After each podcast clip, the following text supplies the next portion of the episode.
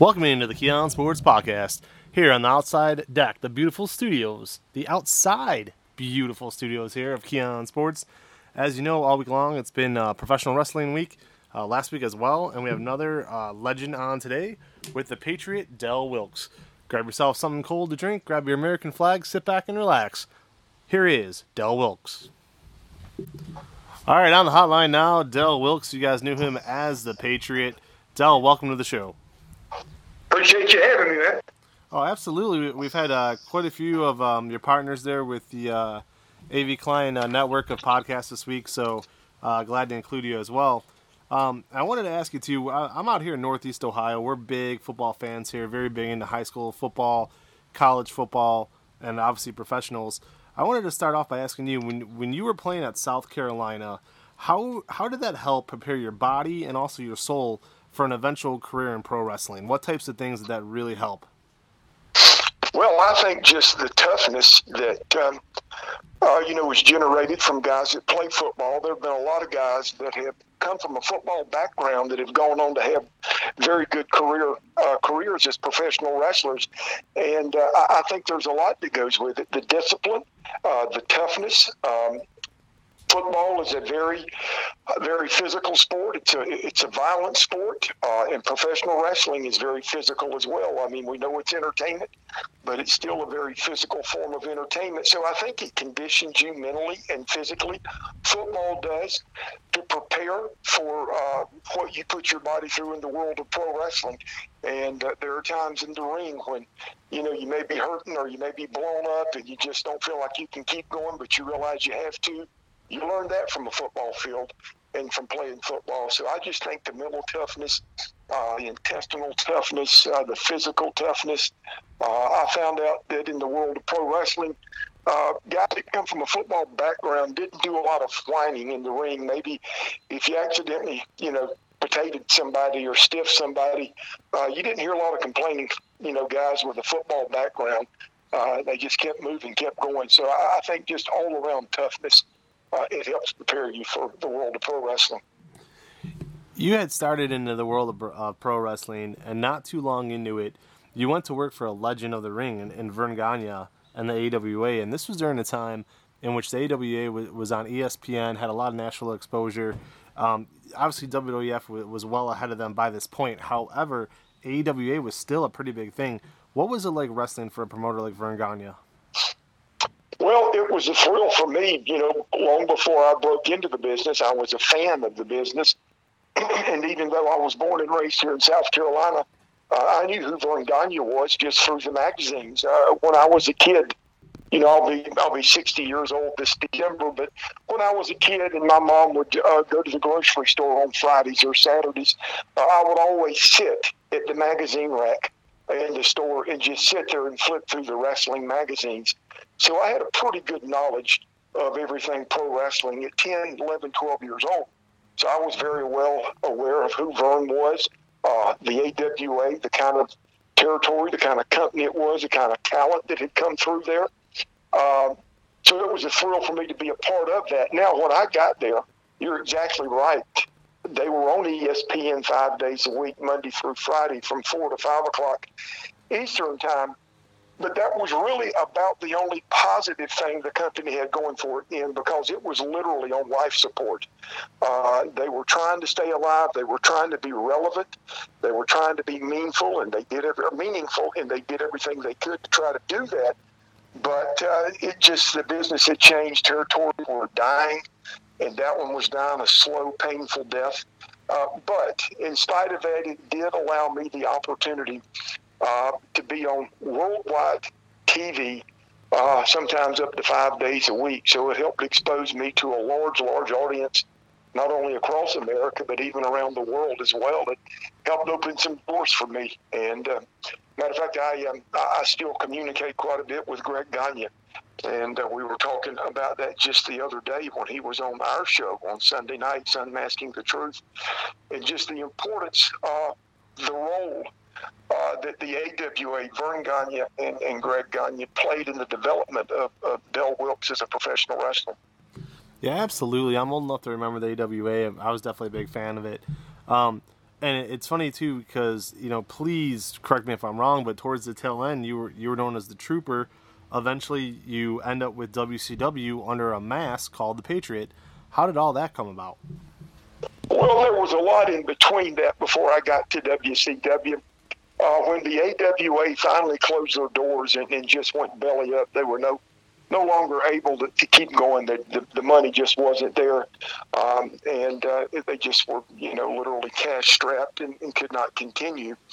So they went out of business, and there was an upstart company called the Global Wrestling Federation uh, that was starting to form. There was a lot of talk and, and, and rumblings that this company was going to be coming up and they were going to be on ESPN the same time slot that the AWA had.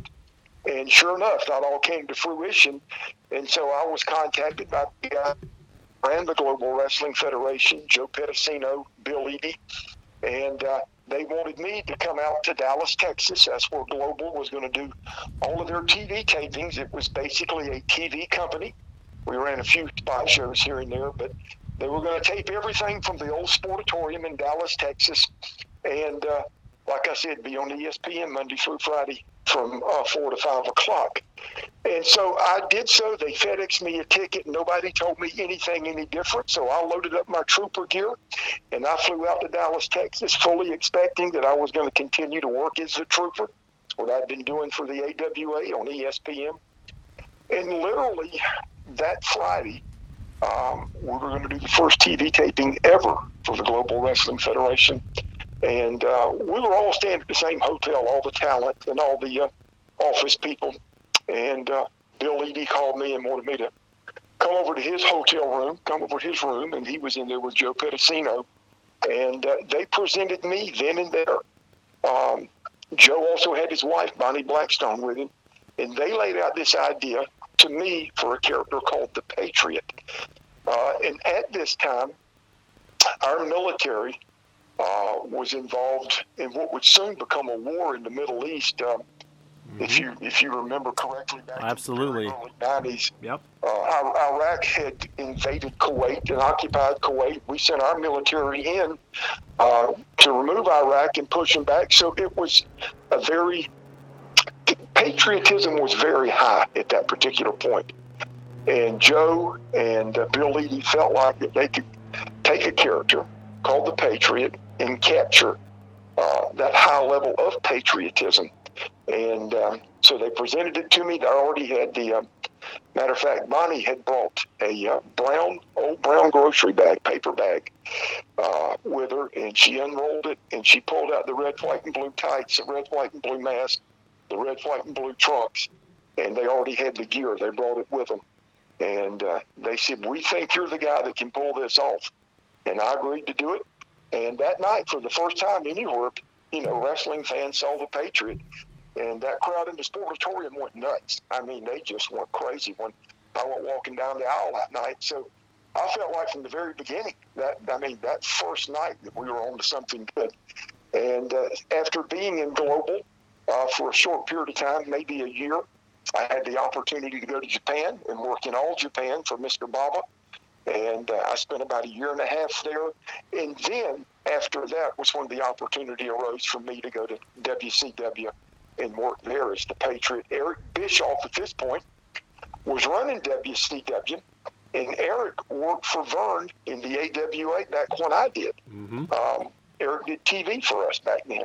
So we knew each other from the AWA days. And uh, so once Eric got in control in WCW, he reached out to me, and uh, we sat down and talked. And he offered me a three-year deal, and I took it. So that's how I ended up in WCW. Well, I really appreciate you taking the time to speak with us today and answering that question, Death, as you had. I actually misread, uh, I misread it. My question was after some time in Global and then Japan, you ended up in WCW. How did that come about? So uh, even though I butchered the question, you still answered it perfectly. so I appreciate that very, very much. Um, and uh, you know, I kid you not. Yet again, global, like you said, it was on TV. I remember watching it. I remember liking it. A lot of those guys went on, went on to do big things. Uh, Booker T with the Harlem Heat. Um, Foley spent a little bit of time there. A guest we had earlier this week, Barry Horowitz was there. Raven was there. Uh, Scott Hudson. So just really a ton of talent at that time in GWF. during your time in WCW, you had a, a, a, tag title reign with a guy by the name of Marcus Alexander Bagwell. At the time, he was a young, fresh rookie kind of type. Like I said, you were there. You had a million dollar body with with uh, the Patriot gimmick. There was really no way you guys could go wrong. What was it like working with Bagwell and that entire angle? Well, I enjoyed working with Bagwell. Um, you had mentioned all the talent that was uh, a part of the GWF. Marcus was one of those as well. He worked as a handsome stranger in Global. Uh, he wasn't but about 19 or 20 years old. And um, again, Bill Eadie and Joe Pedicino came up with the idea uh, of the handsome stranger with the Zorro-like mask, and uh, he would walk to the ring uh, with with a rose and hand out roses to the ladies. So he was this Casanova type character. And then fast forward to when I get to WCW, and I went in as a singles wrestler. Uh, but after I'd been there for a while, uh, there were some good tag teams in WCW at the time. Harlem Heat, pretty wonderful with Paul Roma, Paul Orndorff. Uh, there was also the Nasty Boys, uh, and there were several others. Very good tag teams there. So tag teams were still a big part of WCW at that time. So they decided, and when I say they, they were doing booking by committee, and guys like Kevin Sullivan, Ric Flair, Bischoff, Greg Gagne, uh, Dusty Rhodes were all part of the booking committee. And uh, they came to me with the idea of putting Bagwell and I together. And I was good with it uh, because, like I said, there was still a lot of good tag teams there, a lot of good tag team action. And um, we worked with a lot of great teams. We had the belts twice. So, um, you know, it, at first it was a good thing. Um, but you know, after a while, after about a year and a half of it, it, it sort of they sort of changed course. They they scored that big coup when they got Hogan away from Vince, and they brought Hogan in, and they brought Savage in, and they brought Beefcake in. Uh, I think they even brought Duggan in. They brought a lot of that older, uh, established WWF talent in, and uh, it sort of made them the focal point of the company and sort of put the rest of us on the back burner. But for about the first year and a half, it was it was a good thing. You know, it's amazing, Del, because I think a lot of people are going to think we're sitting right next to each other. You just touched on the very next question that I had. I think it's it's incredible the, the same wavelength we're on today. Uh, my next question was right along those exact lines. I said during your time there, WCW started bringing in some very big names from the WWF, such as Hulk Hogan, the Macho Man, Hacksaw Jim Duggan, the Honky Tonk Man, and various others. How was that perceived? yeah, I mean, it's on, it's on, it's like you're sitting right next to me, right? So, uh, I can see your notes. Yeah. so, uh, how was that perceived, basically? Because again, I mean, you'd been working your ass off. Excuse me, you've been working your butt off. You were in Japan. Um, you know, you, you've done everything. You've paid your dues by this point, and yet here come these guys who just kind of take all the top spots. How was that perceived? Well, you know, I understand. When you when you score a big coup like that and you get Hogan away from Vince, which nobody thought would be possible, but you're able to do it, and you bring in Savage. I mean, I, I can understand, you know, uh, making those guys sort of the center of your company and uh, and the lead horse, but still, there's a lot of good surrounding talent that is still there that can do a lot of good things. And it was just, we were just put on the back burner and really became an afterthought. And I was making good money, but I didn't get into business. Obviously, uh, the great money was, was a wonderful thing, but I got into business because I loved it and I wanted to be used in a proper way. And I felt that I had something to offer. And, uh, you know, after about a year and a half, you could see that, that um, those of us that were there pre Hogan uh, really were just, you know, sort of put on a shelf and not really put a lot of thought and consideration into it. So at that time, um, I had left Baba when I left All Japan to go to work for, for, for Bischoff and WCW. I left Baba on very good terms. I was very open and honest with him about, you know, being in negotiations with WCW and the chance to go to work for him. And as a result, I left on good terms. Um, I reached back out to them and said, "Look, I'm I'm, I'm unhappy here in WCW. Uh, again, I think I was a year and a half, maybe a little over a year and a half into a three-year deal, and uh, I said, uh, you know, what would be the possibilities of coming back? Well, I, they wanted me back and you know welcomed me back with open arms. So I went to Bischoff. I had a meeting with him, and I said, "Look, dude." I said, I've got about a year and a half, maybe a little left, a little less left on my three-year deal. You're not doing anything with me. I want to go back to Japan. I'll work there. I'll be on the other side of the world. WCW fans will not see me because at that time, the only way you could get all Japan wrestling was through trading tapes. Yep. Uh, obviously, Japan wrestling didn't come on here in the States on TV. I said, so I'm not going to be a threat to you in any way, shape, or form. I mean, I just want to go work and, and be used in a good way. I said, so if you'll let me out of this, the rest of this deal, I'll walk and uh, I'm gone. And uh, you won't have to worry about me. I just want to go work there. Well, he wouldn't do it. He wouldn't let me out of the deal. And I could have stayed there and kept making good money. I had, I had a chance to make great money in Japan too, but again, it wasn't about the money. It was about being used in a way where you thought you could be a part of a team and a part of a company and be a meaningful part of a team and company. So, uh, upon Eric's refusal to let me out of the latter part of my deal, I left anyway. Um, I had worked it out with Baba um, to um, do a three week tour and to go back to work with him full time. Uh, I had an obligation to my tag team partner, Bagwell, to let him know we were supposed to be at a, I think, a live event on TBS, uh, if I'm not mistaken, maybe in Tupelo, Mississippi. And uh, I told back Marcus, I said, bro, I'm not going to be there. I'm done. I'm going back to Japan. And uh, I didn't tell anybody else. I just left, just walked. And uh, so then I went back to Japan. And uh, they, um, when I say they, WCW sent some threatening letters and threatening phone calls and uh, to me, uh, to Mr. Baba, and I was of the mindset if you just ignore them, they'll eventually go away and quit sending letters and phone calls, and and they did. So they never tried to do anything legally to, you know, hold me to that deal that I walked out on. See, that's incredible too, because I was going to ask you what led to you leaving WCW, so you nailed that one as well. Now here, here's a question I've wanted to ask you. Um, even long before I started doing podcasts and long before I started doing uh, interviews, but this is something that I've always wondered about, especially now. You know, I see a lot of your posts on social media, and everything you say, I agree with. You know, with current events and different political things and, and, and so on and so forth. I pretty much agree with everything you say. So here's my question when it comes to the WWF. You landed with the WWF in 1997, the summer of 1997, and this was in the midst, okay, of one of their edgiest periods ever. The Attitude Era was just getting off the ground. They were doing some pretty adult-like things, and they bring you in as the American hero. What was that like coming into that kind of environment where you knew McMahon and they were about to try some crazy things, and you just had to be that pure, wholesome, you know, white bread hero? Was that tough, or was that something that you just you looked forward to? Well, when I first got there, you know, they they had gotten a little edgier, but they hadn't jumped all the way into the deep end of the pool yet. Uh, that happened after a couple of months, and, and uh, don't hold me to this, but for some reason I, I'm, I'm thinking we're in Albany, New York. I know it was TV. It was a Monday night, and uh, after I'd been there a couple of months, and Vince held a meeting with with the talent, with the roster, with the agents, with everybody, and uh, he said, starting tonight, we're going to start blurring lines. He said, what used to be good is going to be bad. What used to be bad is going to be good.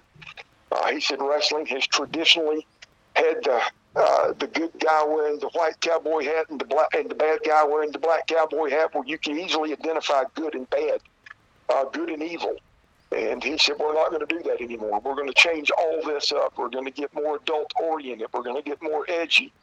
And um, I, uh, I wasn't that crazy about it from that point on.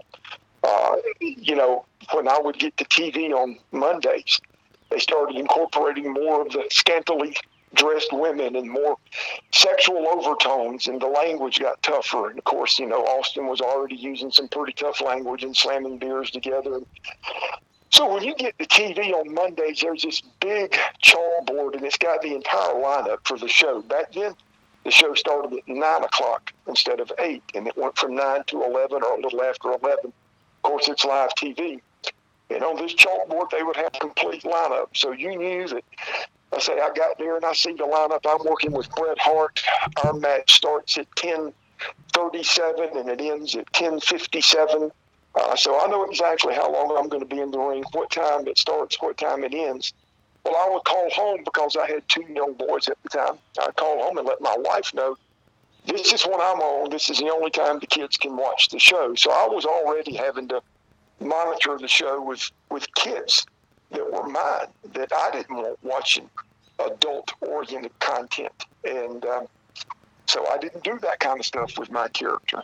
But I felt like I did well there. I mean, not maybe two weeks after being there, if that, uh, you know, Vince came to me with the idea of putting Bret and I together. And, you know, Bret had just turned heel and was starting to badmouth the American people and the American way of life. So, what a perfect fit. You know, it's just hand in glove with Bret and I together.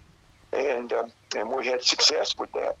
So I was able to, to you know, thrive uh, regardless of all the other edgy stuff that was going on around me, with this, like you said, squeaky clean character, uh, it still was a good thing in 1997 to love your country and to be patriotic. It may not be that way today, a popular thing to love your country and be patriotic, but it was in 97. Well, it should be. not, it should always be, absolutely. Yeah, not to get me off on that subject, trust me. And, and like I said, um, I, I, agree with everything I've seen you post. I just I couldn't agree more with with your uh, your ideology because it's it's how I was raised. Quite frankly, being 39 years old, um, my whole life I've lived that way. So it, it, blows my mind the direction certain parts of this country is headed. Just sickens me. But I, I do want to ask you this as, as I sit here uh, with a Bret Hart water bottle right next to me. My really my all time favorite performer. Um, is, is Bret Hart. What was it like to work with him? Uh, amongst all the other stuff that was going on, what was like to share a ring with him? Because he truly was one of the greats. Oh, he was, and uh, it was fun working with Bret. Bret was uh, was easy to work with. Bret approached the business the same way I did, very serious about what we did. We took our work and our craft very serious. Uh, I went to the ring to entertain people. He did too, but you know, in a way where we wanted people to look at what we did as as believable as possible. Um, you know, we were serious about our work and, and, people looking at it and the believability of it. And working with Bret was a lot like working in Japan. I worked in Japan two different occasions for Mr. Baba for probably a total of about four years. And it was a very, it was a very strong style in all Japan back in the 90s. It was a very physical style. Um, our TV shows, uh, which came on every Sunday night for an hour, had no interviews, no promos. There were no managers, no valets. Every match in all Japan had a clean finish. There was no gimmick matches, no gimmick finishes. Everything ended with a one, two, three. And um, so, as a result of that, cutting out all the other forms of entertainment, such as promos and the valets and the managers and all this extra stuff and extra fluff, you sold tickets based on the believability of the product between those ropes. And Bret worked the same way. And uh, so it was an easy transition working with Bret. And uh, we had a lot of good matches together.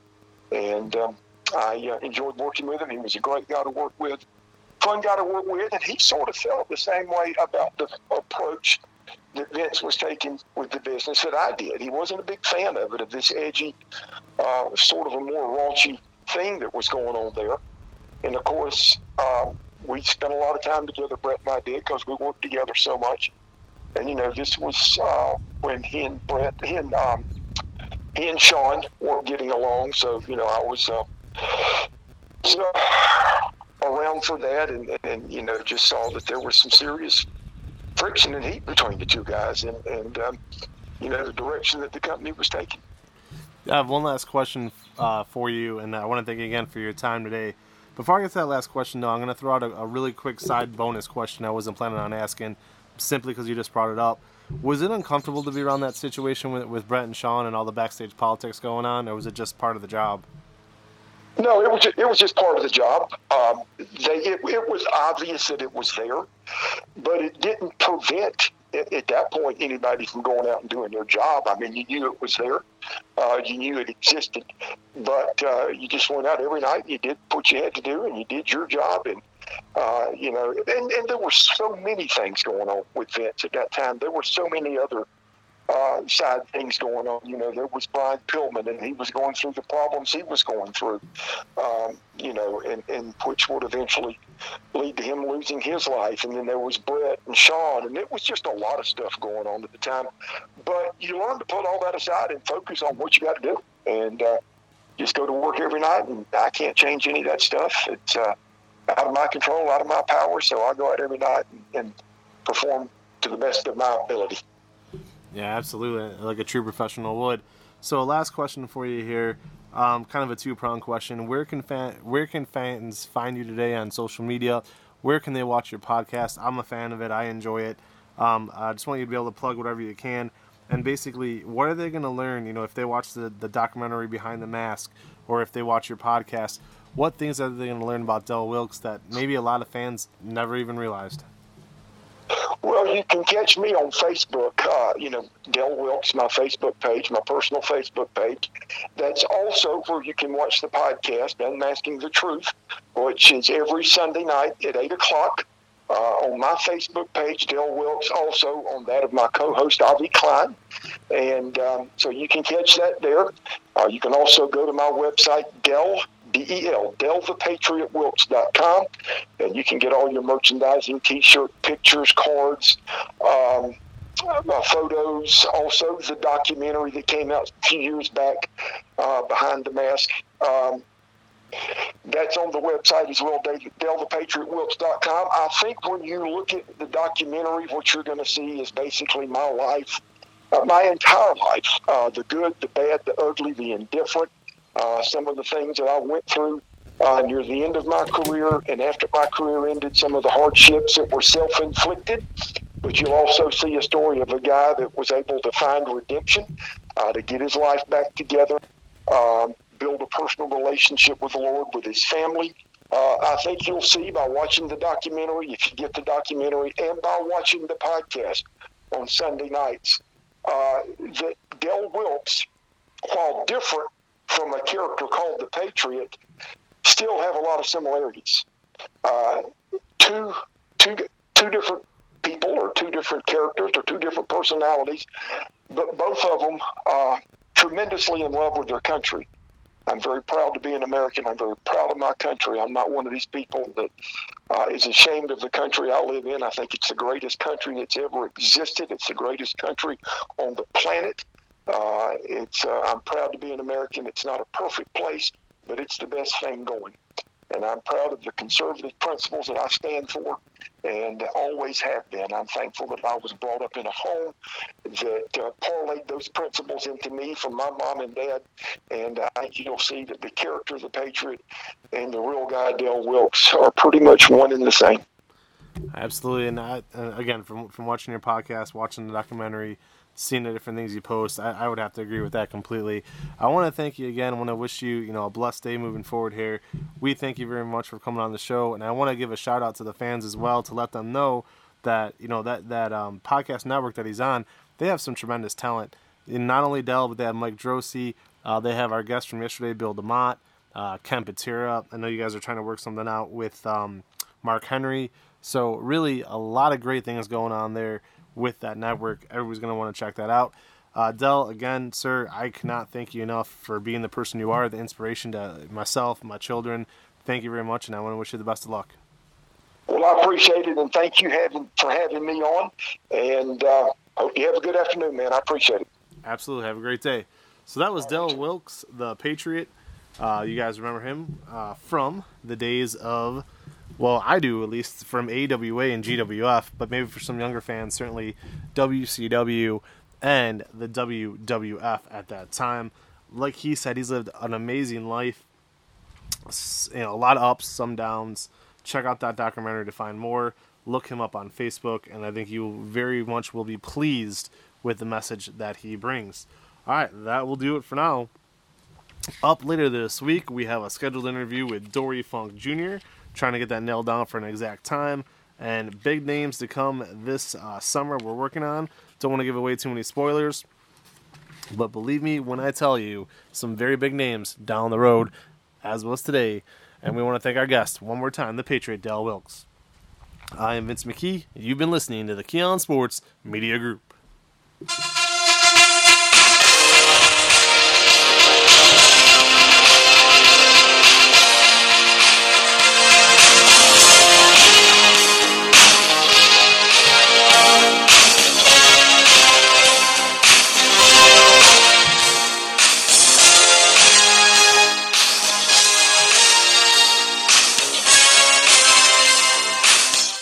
Been listening to Keon Sports Media Group.